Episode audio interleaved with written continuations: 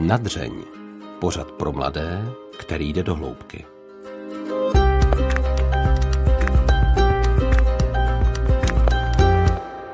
S málo kterým hostem byla tak skvělá domluva na rozhovor jako s Josefem Trojanem.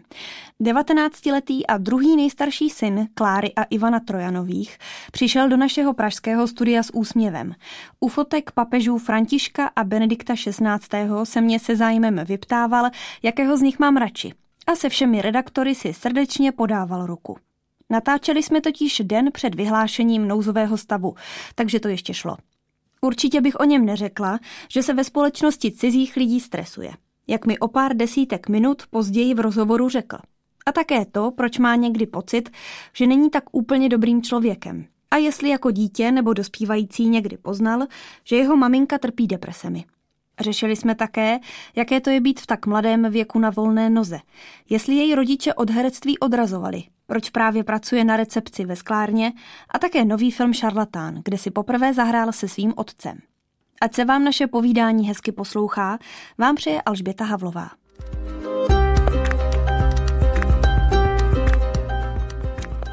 Josefe, vítám tě v pořadu na dřeň. Ahoj. Ahoj, děkuji za pozvání. V našem pořadu se našich hostů vždy eh, na závěr ptáme, co by ve 20 udělali jinak.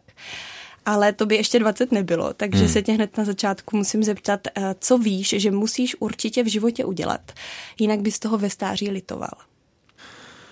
To jo, to je strašně složitá otázka takhle na začátek. To ještě nejsem vůbec rozmluvený mm-hmm. a mhm. ještě mi to moc nemyslí.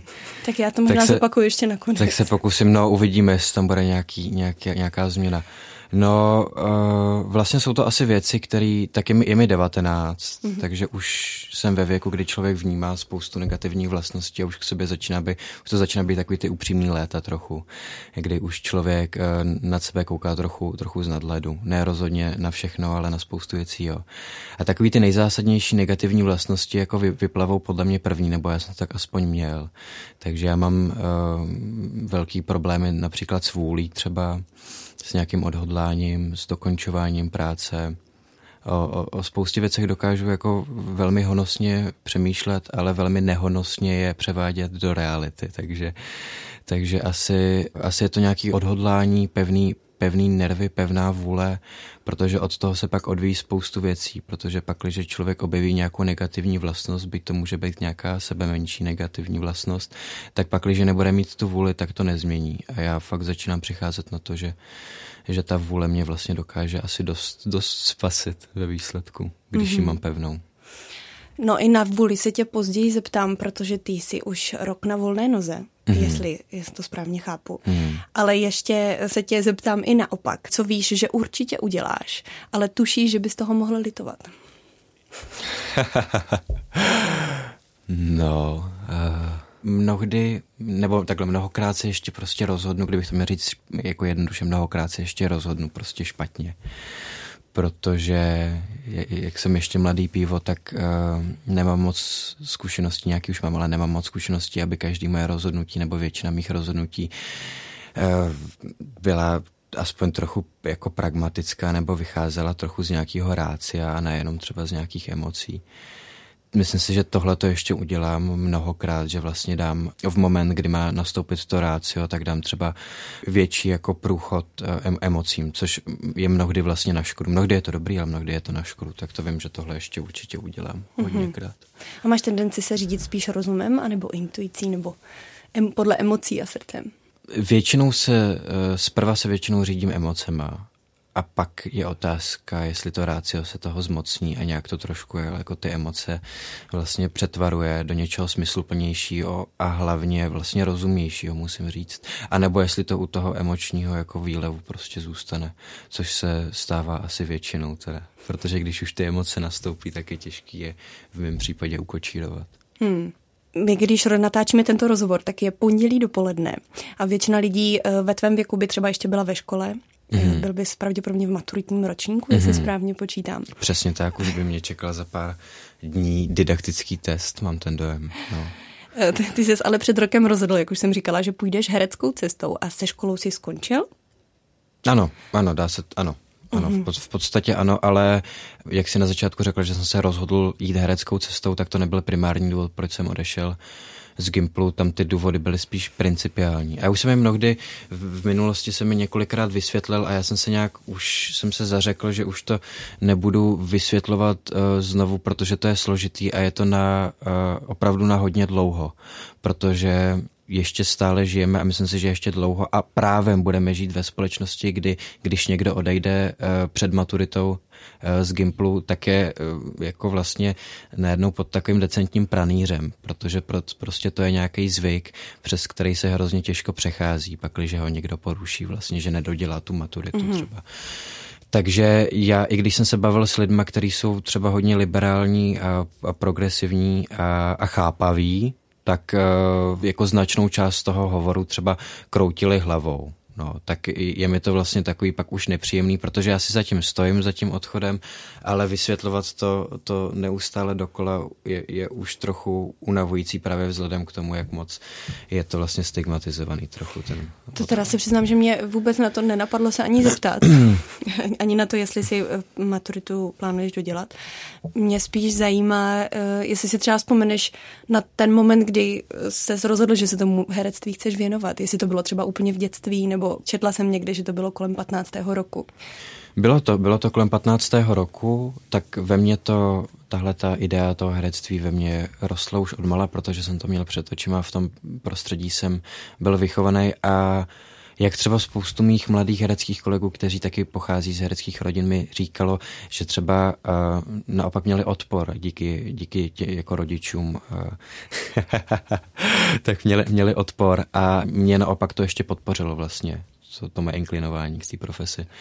Takže mně se to odmala líbilo, já jsem byl hodně extrovertní dítě, což se pak s postupem let hodně změnilo, ale Eh, všechny ty myšlenky o tom, že bych to chtěl dělat, pochází z dětství, kdy jsem byl extrovertní a takové typické herecké dítko. Mm-hmm. A eh, pak, když mi bylo 15 a ta extrovertní moje stránka už pomalu vymizela, tak já jsem nad tím začal, tady, tady opravdu vyhrálo to rácio a ne ty emoce a opravdu jsem se nad tím zamyslel, jestli by mě tahle profese vlastně nějak životně zajímala a řekl jsem si, že, eh, že něco ve mně by opravdu moc chtělo. Na druhou stranu jediná možnost, jak si to opravdu potvrdit, je se zaregistrovat do nějaký třeba castingové agentury, eh, dostat nějakou roli a vyzkoušet si to teda v reálu. Což se podařilo, podařilo se to poměrně brzo, takže já jsem měl vlastně během prvního roku, co jsem udělal ten první krok naproti té profesi, tak jsem dostal roli a ve filmu a, a, a tam jsem si definitivně potvrdil, že to je ale určitě teda to, co bych chtěl dělat. Co na to říkali tví rodiče? Ty už to naznačil, ale stejně podporovali tě v tom podporovali, proto tak ta, tam ten skeptický proud vlastně pochází uh, především uh, ne z toho rodiče, ne z té rodičovské stránky, ale z té profesní stránky. A to je potřeba, když uh, vaše dítě uh, chce dělat něco, co ho baví, tak je potřeba, a to teda z mýho pohledu a, a rodiče to udělali, odstřihnout tu profesní stránku, která může jako vyvolávat určitou skepsi, protože tu profesi znají a dát větší průchod té materské stránce, takže oni věděli, mm. že mě to opravdu zajímá, že mě to dělá šťastným a ačkoliv uh, jsem dostal spoustu rád, eh, díky kterým jsem pochopil, že tam určitá skepse je a pochopil jsem i z čeho ta skepse pramení, tak to nebyly tak uh, zásadní důvody, abych uh, tu profesi nedělal třeba, protože jsem ji opravdu a chci ji opravdu moc dělat. Dali by se ty uh, obavy těch rodičů uh, zhrnout do nějaké jedné věty, čeho se tví rodiče báli, nebo co, co vlastně tvoji rodiče považují za negativní na tom herectví? Tak kdybych to schrnul do jedné věty, tak je to možná obava z nějakého nepřímého jednání. Což asi zná každý člověk v jakýkoliv profesi, že to nejhorší, co se vám může stát, je, že s vámi někdo jedná za zády. Tak to musím říct, že se v herecké profesi se opravdu uh, děje často. A Teď se přiznám, že tomu úplně asi nerozumím. No, tak kdybych dal na nějaký příklad, mm-hmm. třeba Eh, který určitě bude znát spoustu mých eh, kolegů, tak eh, například vás někdo, někdo se vám ozve třeba, že vás vybral na nějakou roli a vy se na to třeba začnete připravovat a, a čtvrt roku se aktivně připravujete a pak se dozvíte, nikdo s váma nekomunikuje a pak se dozvíte, že ten film už se třeba natáčí a s jiným hercem. To se děje? Nikdo vám nic neřekne. Mm-hmm. Ano, i, i, i to se děje. No. Takovýhle vlastně intriky, protože... Co tím sledují? To nevím vůbec, to jsem se jich neptal, asi by mi to ani nenapadlo se na to zeptat, protože přece jenom možná zeptat se na, to, na tuhle otázku by třeba pak znamenalo už si doživotně nezahrát v ničem. No, tak člověk musí být hodně opatrný, si myslím, v téhle profesi oh, ohledně toho, co, co říká, co si, co si myslí třeba. Ale to, to zase na druhou stranu eh, si myslím, že se rozhodně netýká jenom herectví nebo uměleckých profesí, ale to se týká zkrátka asi všech profesí, že je občas lepší pomlčet mm-hmm. pro dobro věci. No. Takže uh, nějaké intriky za zády a hmm. ještě něco třeba? Tak uh, herců a kor těch mladých vychází každý rok si myslím, že tak kolem padesátky třeba, když vezmeme všechny konzervatoře a divadelní akademii a Janáčkovou akademii, tak je to opravdu velké množství mladých herců. S tím, že spousta z nich je opravdu talentovaných. Já si to, já si to e, i potvrzuji, protože pravidelně navštěvuju třeba Damu a, a tam opravdu je jako spoustu uh, velmi jako atypických a skvělých herců mladých. A báli se hodně toho, že to prostředí je neuvěřitelně konkurenční. A kor v tom mladém věku, kdy opravdu ta mladá ambice je podle mě ještě dravější než ta stará ambice, mm-hmm. Tak eh, se třeba báli toho, že kdyby to na začátku úplně nevycházelo, nebo i třeba později, tak že bych najednou, tím, že jsem si vlastně tím dost zavřel všechny zpětný vrátka, že jsem opravdu se zaměřil na to herectví primárně, takže bych si třeba uvědomil, že tenhle ten boj vlastně nechci podstupovat, ale, ale vlastně chci, a vlastně to ani není boj, vlastně je to úplně normální, že, že na jednu roli prostě je víc adeptů a vyhraje ten, kdo se bude hodit. Ani ne ten, kdo je třeba nejlepší, ale kdo se bude hodit nejvíc a, a vám to padne třeba za, za rok nebo za dva. Hmm. Tak je asi dobrý možná v té herecké profesi, pakliže nejste opravdu nějaká erudovaná jako špička herecká, mít vždycky jako nějakou profesi nebo nějakou oblast, který se věnujete mimo to, abyste pak eh, právě nebyl takový ten klasický 50-letý vyhořelý herec a no, tak, tak, eh, tak se snažím dělat i věci mimo herectví, abych eventuálně měl do čeho třeba rejpnout. A co to je?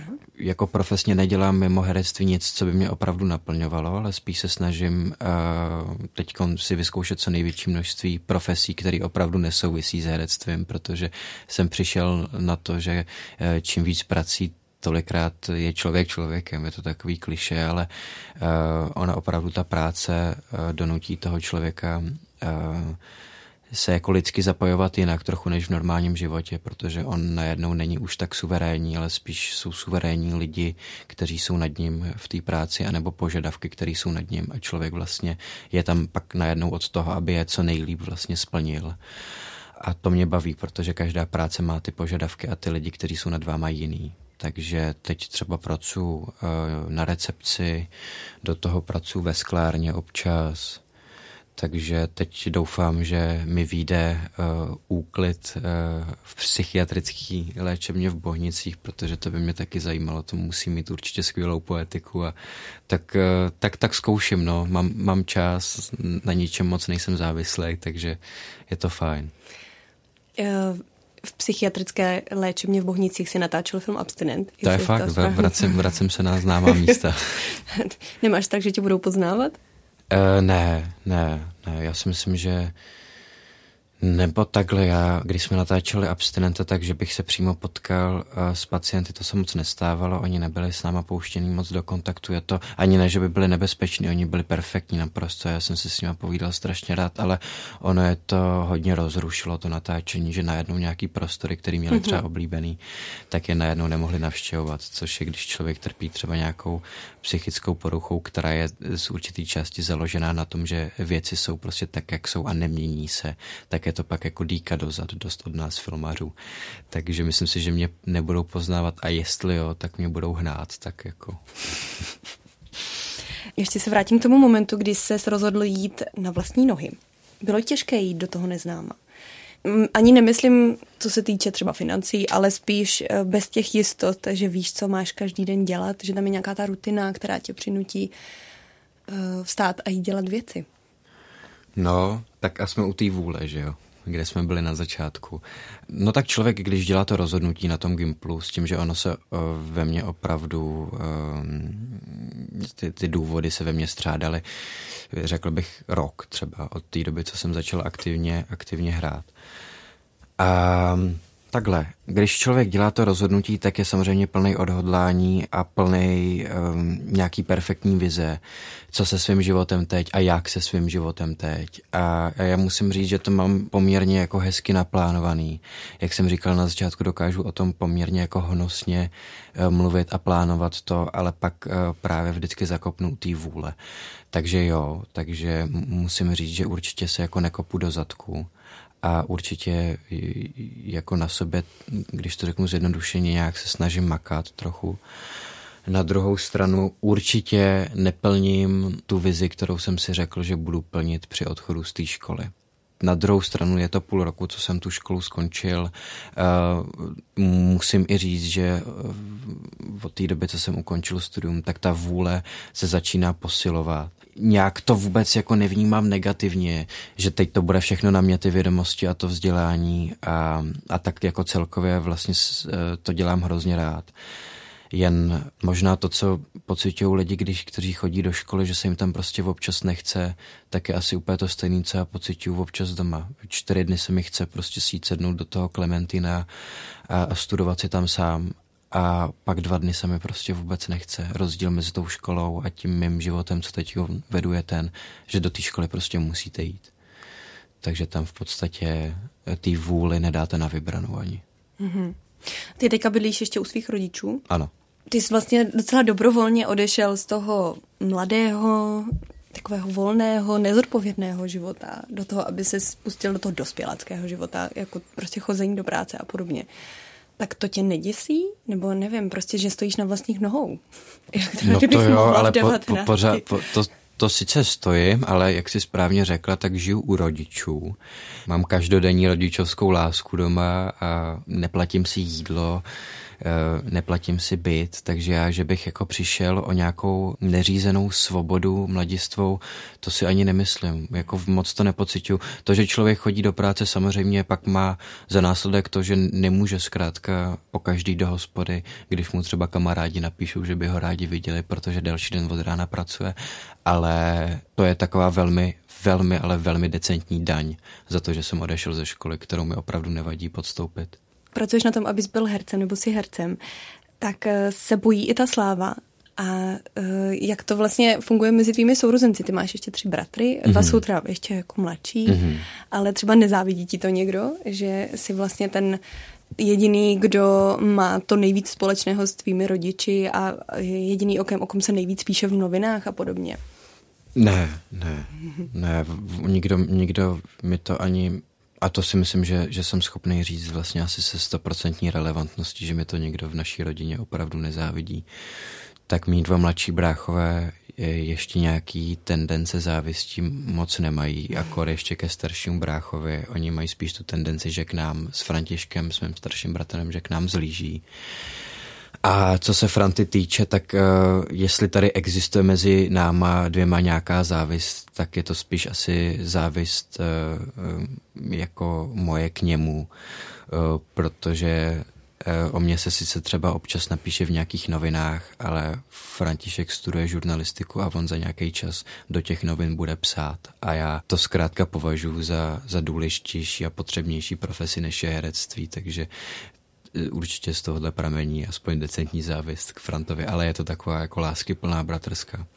Říkáš, že považuješ eh, novinařinu za důležitější než herectví, ale eh, hmm. stejně chceš to herectví dělat s nějakým vyšším smyslem? Chceš určitě, určitě, no. Tak ono herectví určitě má, má vyšší smysl, protože například z, se už před mnohými lety vymyslelo něco, čemu se říká katarze. A to je přece jenom něco, co to je podle mě ten důvod toho, toho divadla, aby člověk po tom divadle odcházel domů a přemýšlel o tom, co tam viděl, protože ono ve výsledku nic moc jiného, ještě kromě nějakého elementárního pobavení, když jdete na nějakou komedii, nebo dejme tomu třeba, co se nějakého adrenalinu týče, když sedíte v tom divadle a dě, dějou se tam nějaký běsy, tak jako nic jiného, než kromě té katarze a kromě toho následného přemýšlení o tom, co jste vlastně viděli, tak nic moc jiného vám to divadlo nabídnout nemůže, ale ono je to hrozně moc teda, si myslím. Takže jo, akorát musím teda podotknout, že uh, udělat divadelní představení, který opravdu uh,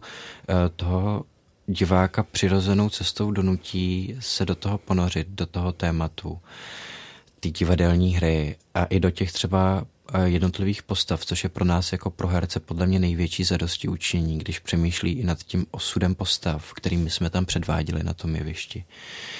Tak, eh, tak to si myslím, že je, že je opravdu ten, ten, ten důvod, ten, ten takový asi nejvíc lidský důvod, proč to divadlo dělat a, a, a takový nejdůležitější. Vzpomeneš si ty na nějaké uh, představení anebo film, které třeba v tobě něco tak pohnuli, že ti to i změnilo život nebo nasměrovalo někom jinam? No, tak, tak takových věcí je, je celá řada, kdybych měl mluvit třeba o divadle, tak uh, jsem teď třeba nedávno viděl představení Elegance molekuly, což je představení panu Holém, což byl člověk, který vynalezl léky na, na AIDS uh, v době jeho největšího rozkvětu v 80. letech v Americe. To je příběh o člověku, který vydělal obrovské peníze, vydělal miliardy, ale zůstala mu stoprocentní oddanost profesi a nevím, jestli to vůbec existuje, to, to co teď řeknu, ale i oddanost skromnosti. Ale stoprocentní. U toho pana Holého to bylo opravdu přirozené a vzhledem k tomu, jaký život prožil a, a do jakých situací velkolepých se za svůj život dostal a co dokázal, tak udržení si takovýhle stoprocentní skromnosti je pro mě až jako boží zázrak trochu. Protože je to opravdu osud, který jsem nezažil ještě. Mm-hmm. Takže například takhle v poslední době to bylo třeba takhle Antonín Holíno. Kde se v tobě bere to, že, že chceš být lepším člověkem? což tak působí. A že se opravdu snažíš a hodně tak přemýšlíš nad těmi věcmi. No, tak možná je ten důvod například v tom, že třeba si myslím, že úplně jako dobrým člověkem nejsem. A když si tohle člověk, eh, tím neříkám, že bych byl vyloženě špatným člověkem, to zase nechci tady upadat do nějaký sebelítosti, ale Eh, poznal jsem, že být k sobě upřímný je opravdu cesta eh, k nějaký upřímný změně, jediná možná. A já jsem si uvědomil, že ta moje extrovertní minulost a, a řekl bych možná taková jako nevybíravost, kterou jsem hodně oplýval, tak eh, mě sice jako udržovala v nějaký pohodě, že jsem třeba nepřemýšlel tolik nad tím, jak se chovám a co ventiluju. Na druhou stranu mě to dostalo do takových jako chvil, kdy si člověk říká, já jsem dělal takový blbosti, já jsem prostě, já jsem to nikdy nechtěl, ale třeba jsem tím, co jsem říkal, lidem ubližoval. A čím víc si tohle člověk přehrává, tím víc se začíná vytvářet nějaký blok vůči tomu být najednou tak expresivní a člověk se uzavírá do sebe a začne přemýšlet, jak teda z toho uzavření ven. A jediná vlastně možnost, jak z tohohle uzavření ven, je teda být tím dobrým člověkem, ačkoliv je to hrozně vlastně abstraktní význam, tak já tak nějak trochu vlastně vím, co by člověk asi měl dělat pro to, aby byl aspoň elementárně jako dobrým, férovým člověkem. E, jsou e, v tom vzorem pro tebe i tví rodiče? Určitě velkým vzorem, protože já mám poctivý, férový, lásky plný rodiče. A, a já vlastně nerad, nerad upadám do toho zbytečného analyzování všech těch dobrých vlastností, který by člověk měl mít, jako aby byl dobrým člověkem, protože to je pak takov, to je taková utopie vlastně. To je, takov, to je vlastně, to akorát toho člověka dožne k šílenství, protože vždycky se nějak posune a pak jako zjistí, že mu vlastně tahle ta decentní dobrá vlastnost zase chybí a že už se nemůže posunout dál, takže já jsem se to naučil vlastně rozlišovat do nějakých úplně základních dobrých lidských vlastností, jako je nějaká poctivost, férovost, láska k druhým, láska k sobě a, a dál nejdu, protože když člověk tyhle ty věci dodržuje, tak pak nemusí jako rozlišovat, jestli dělá tuhle decentní dobrou záležitost pro druhý nebo pro sebe, protože prostě když je férový, tak věci dělá férově a je to dobře. A já takový rodiče mám, takže se i všechny ostatní věci v naprosté většině uh, od toho odvíjí. Ale mm-hmm. samozřejmě každý člověk občas dělá chyby a, a, a i mý rodiče. Ale jsem vlastně strašně spokojený se, se zázemím, ve kterém jsem vyrůstal a ve kterém rostu.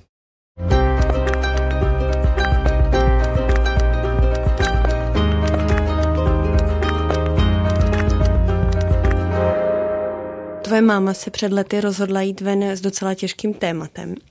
promluvila o svých depresích a teď možná přicházíme k fázi, já jsem ti před rozhovorem říkala, že pokud o něčem nebudeš chtít mluvit, tak, mm-hmm. tak nemusíš. Ale uh, já bych se na to přesto ráda zeptala, protože to třeba někteří mladí můžou řešit také.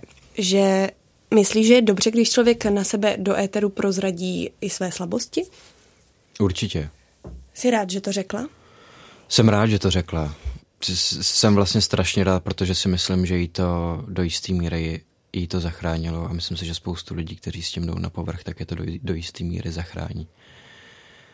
Protože ty psychické nemoci tady jsou. To není žádný výmysl, jako to není žádná slabost, to je prostě nemoc regulérně, jako když má člověk chřipku, tak tohle je ale mnohonásobně horší chřipka a je doživotní teda. Ale je potřeba, aby se na to nahlíželo vlastně stejnou perspektivu, že to je onemocnění, který člověk prostě dostane a nic s tím nemůže udělat teda. Uh, jsem strašně rád, že s tím šla na povrch, protože člověk má dvě možnosti, buď toto dusit v sobě s tím, že se říká, že do jisté míry je potřeba si některé věci vyřešit v sobě a jenom jako s vaším vnitřním hlasem a s, s, vašim, s vašimi odpo- odpovědi. Na druhou stranu to nejde do nekonečna, protože i my, lidé, kteří třeba netrpíme žádnými psychickými nemocemi a zrovna se nám nedaří v životě a potřebujeme si to nejdřív jako zavřít se doma v pokoji a tam si to vyřešit, ale pak prostě potřebujeme vyrazit za těma kamarádama a potřebujeme třeba uronit slzu nebo v obětí nebo jenom se trošku jako opít a, a zakřičet si jako. A člověk potřebuje nějak tyhle ty jako atypické emoce vyventilovat mezi lidma. A je pak strašně dobře, když ty lidi uh, na to reagují otevřeně a ne jako na něco, co je prostě zvláštní a vlastně nepatřičný hrozně. Protože to toho člověka akorát utvrdí v tom, že je jiný. Ale on není jiný. On má prostě jenom nemoc, která ho nedělá jiným člověkem. Jen ho dělá více více, více strápeným, ale pořád je to on prostě. Třeba eventuálně více strápením, to je mm-hmm. příklad. Jako. Takže já jsem rád a jsem rád za všechny, kteří tuhle tu odvahu v sobě najdou, protože zas na druhou stranu žijeme v době, kdy se s těma psychickýma nemocema uh, nakládá mnohdy velmi špatně. A já už jsem alergický a strašně mě obtěžuje popravdě slýchat od každý druhý, teď to nechci opravdu generalizovat, opravdu ne, ale musím říct, že tady je to opravdu spíš otázkou žen nebo dívek mladých, kde každá druhá dívka v podstatě uh, se označí jako za holku, která trpí depresemi. Uh, mám depku. Mám depku. A, a já se pak nedivím, že vlastně se z, téhle nemoci už stala taková jako groteskní nemoc. Že se to banalizuje. Že se to banalizuje mm. takhle, přitom to je prostě strašně závažný jako onemocnění, který, který si jako bere jako stovky životů uh, jenom třeba v České republice ročně. To je jako katastrofa úplná, to je šílenost a a nenávidím odmítavý uh, reakce na někoho, kdo trpí jakoukoliv psychickou nemocí nebo nějakou odlišností, za kterou zkrátka vůbec nemůže. Mm-hmm. Mluvila o tom s vámi uh, máma doma otevřeně? Vlastně ani ne, nebo re- respektive nikdy jsme nezažili nějaký sezení, uh, při kterém by nám máma vysvětlila, o co se teda jedná a jakým způsobem s ní máme teda komunikovat, protože uh, Ona si myslím, že to období, který jí vlastně nejvíc utu, utužilo, zažila, když já a František jsme byli mladí, což se jí vůbec nedivím, takový období by mě taky určitě utužilo. Myslíš v pozitivním, jako myslím si, že, myslím si, že v pozitivním, jo. protože mm-hmm. ona uh, byla dřív v období, kdy měla občas tendenci třeba vysazovat prášky, mm-hmm. protože i ty prášky člověk vnímá jako určitou prohru. Neříkám, že zrovna třeba máma to tak jako měla, když možná trochu jo. Nikdy jsem se s ní o tom tom nebavil, ale od jiných lidí, kteří trpí třeba depresemi nebo jinými psychickými nemocemi, vím, že eh, často to vsatí toho prášku berou jako definitivní prohru, že už zkrátka tu psychickou nemoc nedokážou porazit silou vlastní osobnosti. Mm-hmm. No a v letech, kdy já jsem byl s Františkem mladý, tak máma si řekla, že už ty prášky nikdy nevysadí, což je teda jako za mě je to správně naprosto. Mm-hmm. A naučila se s tím žít, eh, smířila se s tím, tu nemoc uh, perfektně pochopila a díky tomu já s Frantou, když jsme vyrostli a začali jsme něco takového vnímat, špatně jsem to řekl, my jsme vyrostli a nic jsme nezačali vnímat. Jako běžný člověk by na mámě v životě nepoznal, že trpí depresema, protože to je, to je zkrátka smířená, smířená žena s tím, co se jí připletlo do cesty. No. Ještě si myslím, že, že, že je díky, díky téhle slabosti, kterou trpí, tak je ještě silnější teda takže vlastně já jsem nikdy neměl nějak jako pocit, že bych byl doma s, s depkomámou. To absolutně ne teda. Mm-hmm. Mě by zajímalo, jestli třeba to přeci jenom neovlivnilo tebe v tom smyslu, eh, že by se třeba o mámu nějak bál, což asi si na to odpověděl, že ne, ale stejně se na to zeptám.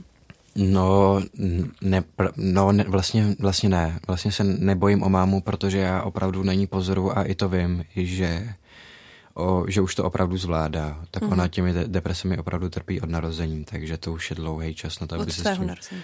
Od mého narození, já si myslím, že od jejího narození. Od jejího narození, ona, ona, ona, ona mm-hmm. tím trpí podle mě celoživotně.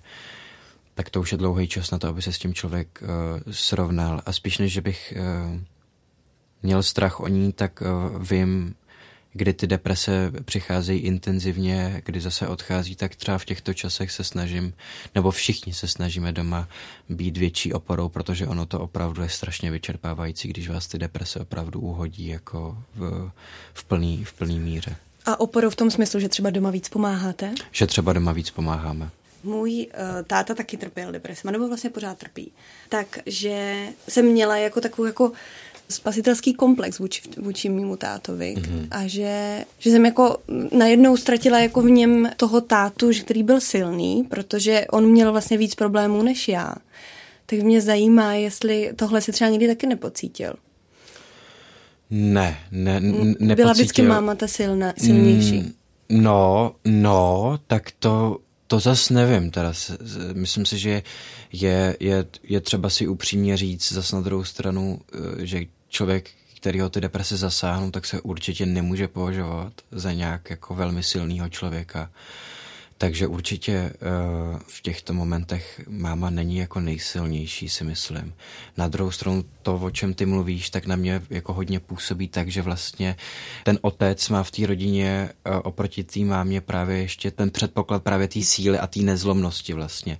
A a umím si úplně jako reálně představit, že kdyby ty deprese měl táta, takže ten spasitelský vlastně uh, syndrom tam taky jakoby asi budu mít, protože prostě se na něj spolíhám jako na člověka, který mu se ty nohy jako nepodlomí zkrátka. Mm-hmm. Ale primárně kvůli tomu, že to je prostě táta a že to je muž, jako. To je takový jako pře- přežitek uh, generační, ale myslím si, že on se fakt jako zakládá na, na, na určitý pravdě se určitě zakládá.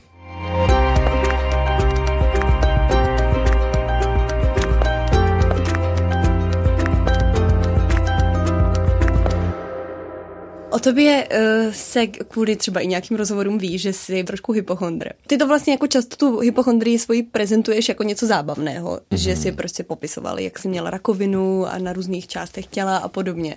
Ale ona to asi není taková sranda, ne? V té době, kdy jsi to prožíval, třeba kolem těch 15, nebo když, já nevím, když jsi s tím, no. když jsi to začal řešit. No nebyla to sranda, to ne, to opravdu nebyla.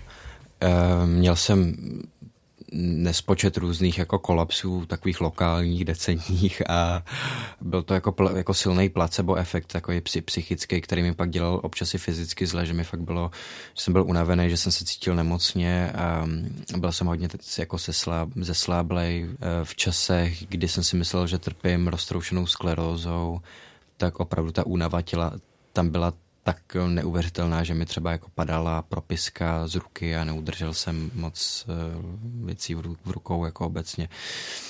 Ale tohle to nejdelší podezření trvalo jako čtvrt roku právě z té roztroušené sklerozy. To je taková největší hypochondrická kapitola mého života a eh, v podstatě hned jak skončila všeobecným vyšetřením, tak už eh, se mi objevoval takový sebeposměšný úsměv na tváři. No. Takže ty se zbudil každý den jako se strachem, že máš tu roztroušenou sklerózu. Ano. I, i jiné nemoci potom někdy třeba I pak, I pak z jiných nemocí, jo. no, ale musím říct, že jsem rád, že jsem z těch mých hypochondrických let týče, takže jsem tu roztroušenou sklerozu měl hned vlastně takhle na začátku, abych si uvědomil, že no, jsem zdravý člověk. Mm-hmm. Funguje na tebe poučka, je to jenom v hlavě? Uh, jak kdy? Jak kdy, protože uh,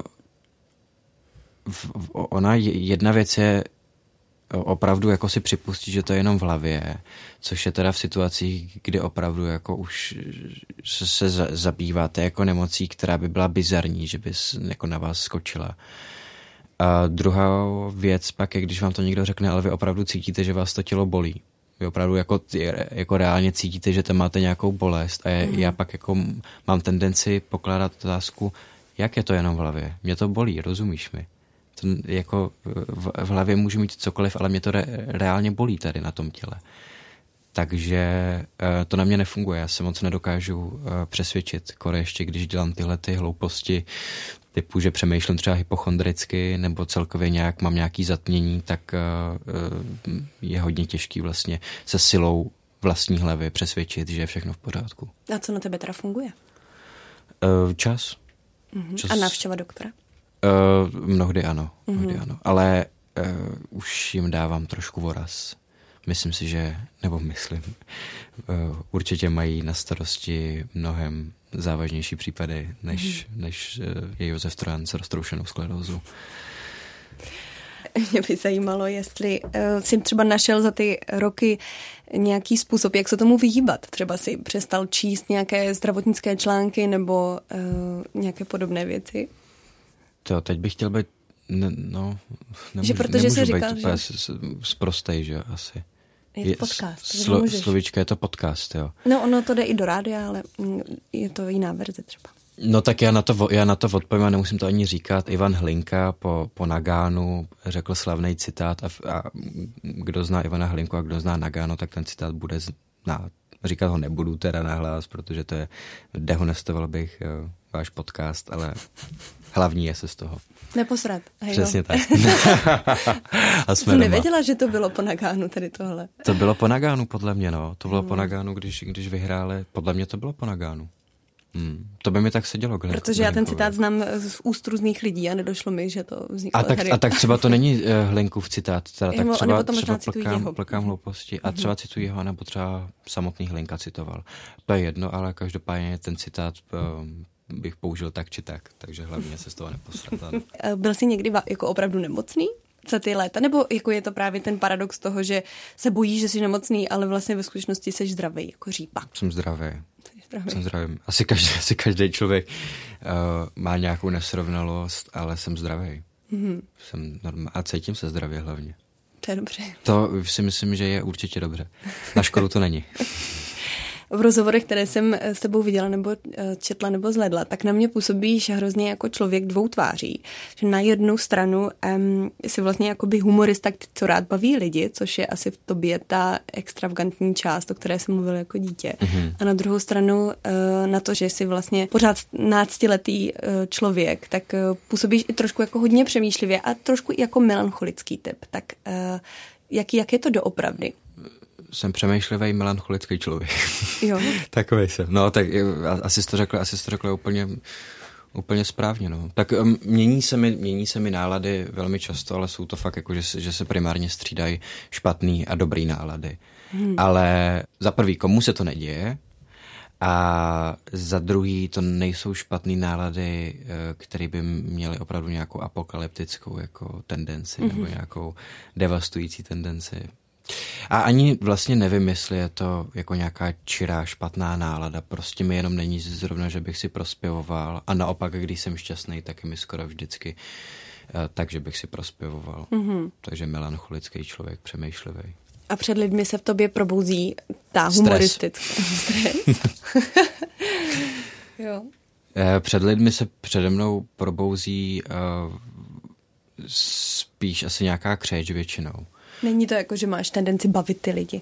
No mám, ale nejde mi to, protože tam je právě ta křeč. Ona kdyby tam nebyla, tak já si myslím, že, že mi o, o, občas mi opravdu jde být humorný. To je zase na druhou stranu si připustit nějaký dobrý vlastnosti, ale uh, to každý člověk ví, že jakmile je ve stresu takže, a snaží se být humorný, takže to má katastrofální následky.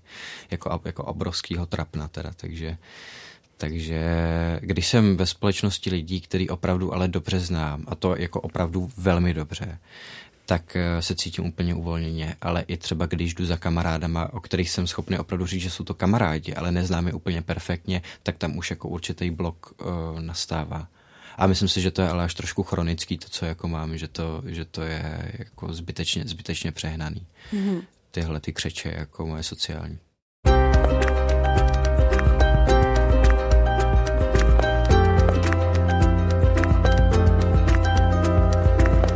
Době, kdy um, točíme spolu tenhle rozhovor, tak je to pár týdnů do premiéry filmu Šarlatán. Hmm.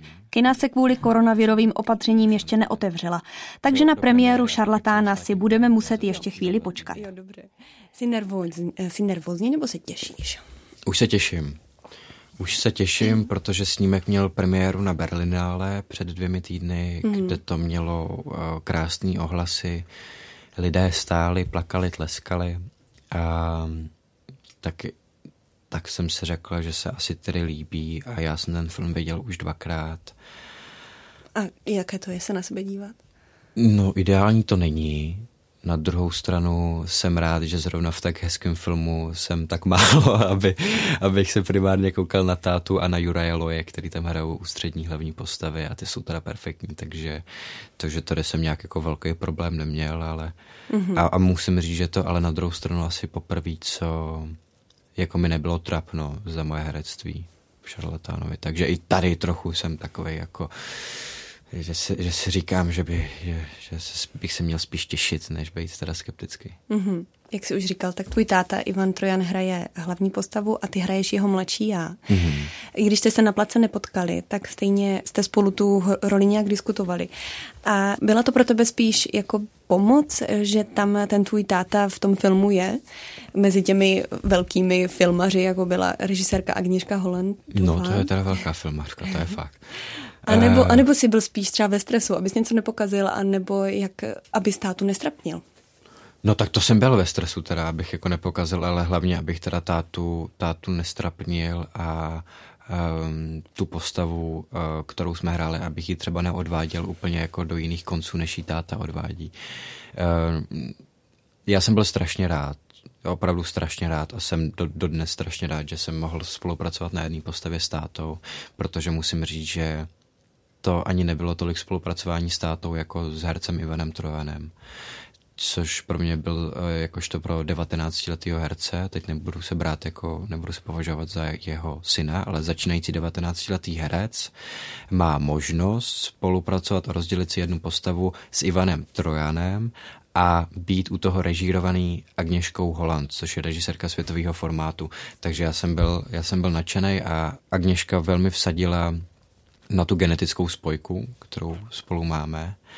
Plus teda na to, že jsem se jí eh, na těch talentovkách, že jsem se jí líbil, vlastně, že se jí ten, ten, ten projev jí přišel jako vlastně trochu podobný s projevem táty.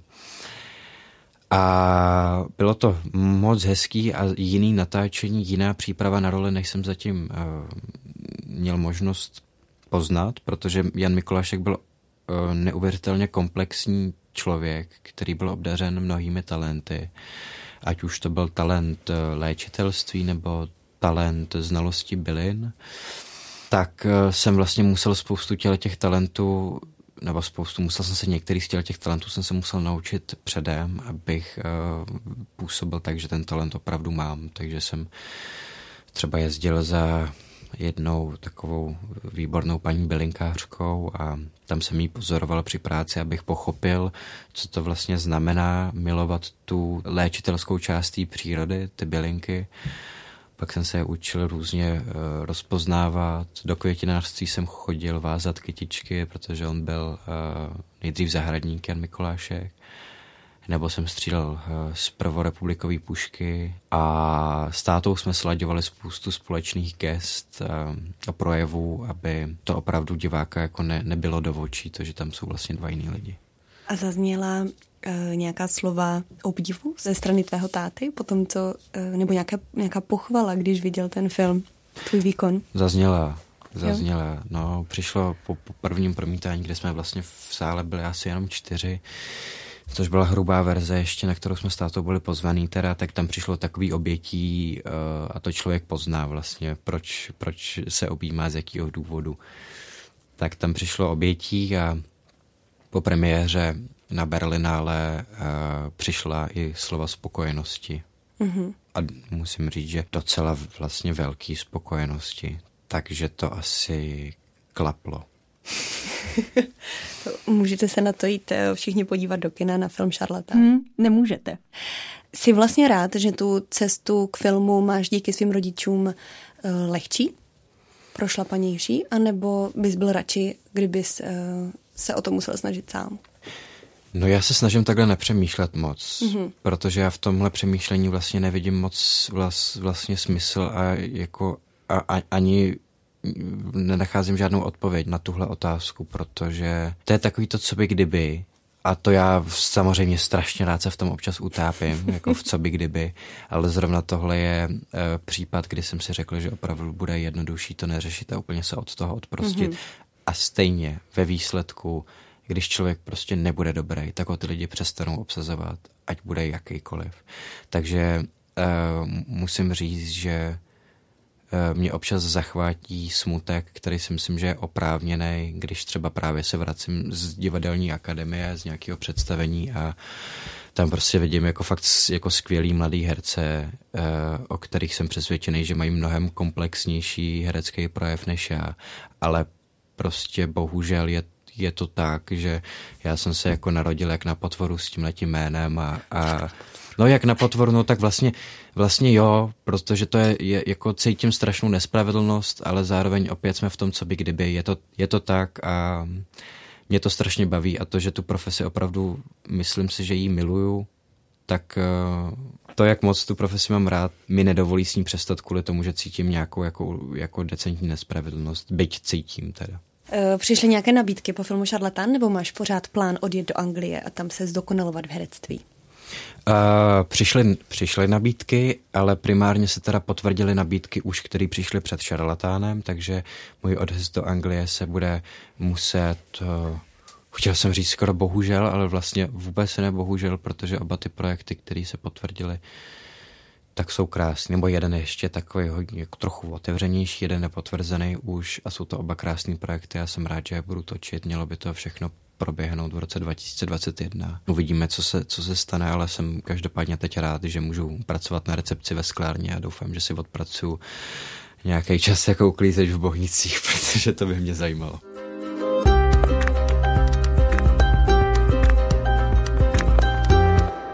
Já jsem se tě úplně zapomněla zeptat na holky. Mm. Je to otravný? A nebo... Je to, je to, je to otravný, nebo takhle. Uh, No, uh, no, no, dostal jsem košem. Dostal jsem čerstvě košem, takže teď je to pro mě velmi, velmi otravný, a, ale na druhou... Já na, jsem trošku myslela teďka ten zájem třeba holek, ale no. Jo, takhle, no tak zájem byl, ale, ale vypršel, takže, takže zájem holek, no... Uh, no je tam, je tam jako nějaký Nemusím, nemusím, nemusím, nemusím, to bylo jen, ještě to bylo ještě, to bylo ještě s předstihem budík velkým, takže v pořádku. Uh, No, tak ono, ono to dá asi ruku v ruce, tak začnou vás jako různě lidi sledovat a čím víc holek vás zná, tím je větší pravděpodobnost, že vám třeba nějaká jako dá vědět, ale já se snažím nějak to obcházet trochu, protože já jsem vždycky žil s tím, že, že takový ten hezký přirozený kontakt od té slečny nebo s tou slečnou uh, pochází vždycky z nějakého reálného setkání a, a hlavně... Vy, žádný Tinder. Žádný Tinder. A, ale hlavně, že uh, vy v ten daný moment opravdu poznáte, proč se s vámi ten člověk baví. Takže to mě na tom vždycky přijde sympatický a, a nějak nevidím vlastně asi úplně důvod v tom, jako třeba randit jako s holkama, který mi napíšou na Instagram, protože vlastně nedokážu, třeba mají i nějakou jako normální motivaci, že by mě opravdu chtěli poznat, nebo prostě jim to jenom připadá nějaký třeba exkluzivní, což taky vlastně vůbec nechápu, ale, ale tak nějak to člověk vypozoruje, no. Hmm. Hmm. A ta předchozí slečna, to právě vyplynulo z takového přirozeného povídání si, nebo to bylo... uh, jo, vyplynulo, ale musím tady opravdu říct, že tady ten úplně prvotní kontakt, protože my jsme se znali, my se známe už docela, docela dlouho, tak tady úplně ten prvotní kontakt prostě byl přes ten Instagram. Poprvé jsme se seznámili, nebo poprvé jsme se protnuli očima jinde než na Instagramu. A opravdu jsme se protnuli očima, za což jsem rád. Mm-hmm. To, a ještě to bylo na demonstraci, za což jsem ještě o to mm-hmm. víc rád. Ale pak to kontaktování, tak to je v podstatě je to tak asi stejně romantický, jako kdyby člověk napsal dopis, no, tak viděl krásnou ženu na demonstraci a neměl jak jinak kontaktovat, než jí napsat dopis, tak si mi napsal Instagramový dopis a, a setkali jsme se vlastně a pak to vyplynulo už jenom na bázi toho povídání. Jo, jo, takže ty jsi napsal jí? Já jsem napsal jí. Mm-hmm. Není, byla krásná. Nebylo, jednodu, jed, nebylo jednodušší si vygooglit tebe, než, eh, než jak jsi to dokázal? No, tak ona si mě negooglila, asi to tak vypadá. Uh-huh. takže jí se líbil na té demonstraci můj kamarád, takže takže, takže tak, no, takže žádný uh-huh. googlování by vůbec asi zřejmě neproběhlo, kdybych ten, ten krok neudělal. Dobře, tak jo. Tak jo. Pepo, já ti moc děkuji za rozhovor. Není vůbec záč, Bětko, nemáš vůbec záč. Moc se mi s tebou hezky povídalo. Nápodobně, bylo to velmi příjemné. Tak eh, ať se ti daří. Děkuji, děkuji, tobě taky. Krásné dny a brzy naslyšenou vám všem přeje Alžběta Havlová společně se zvukařem Antonínem Kánským.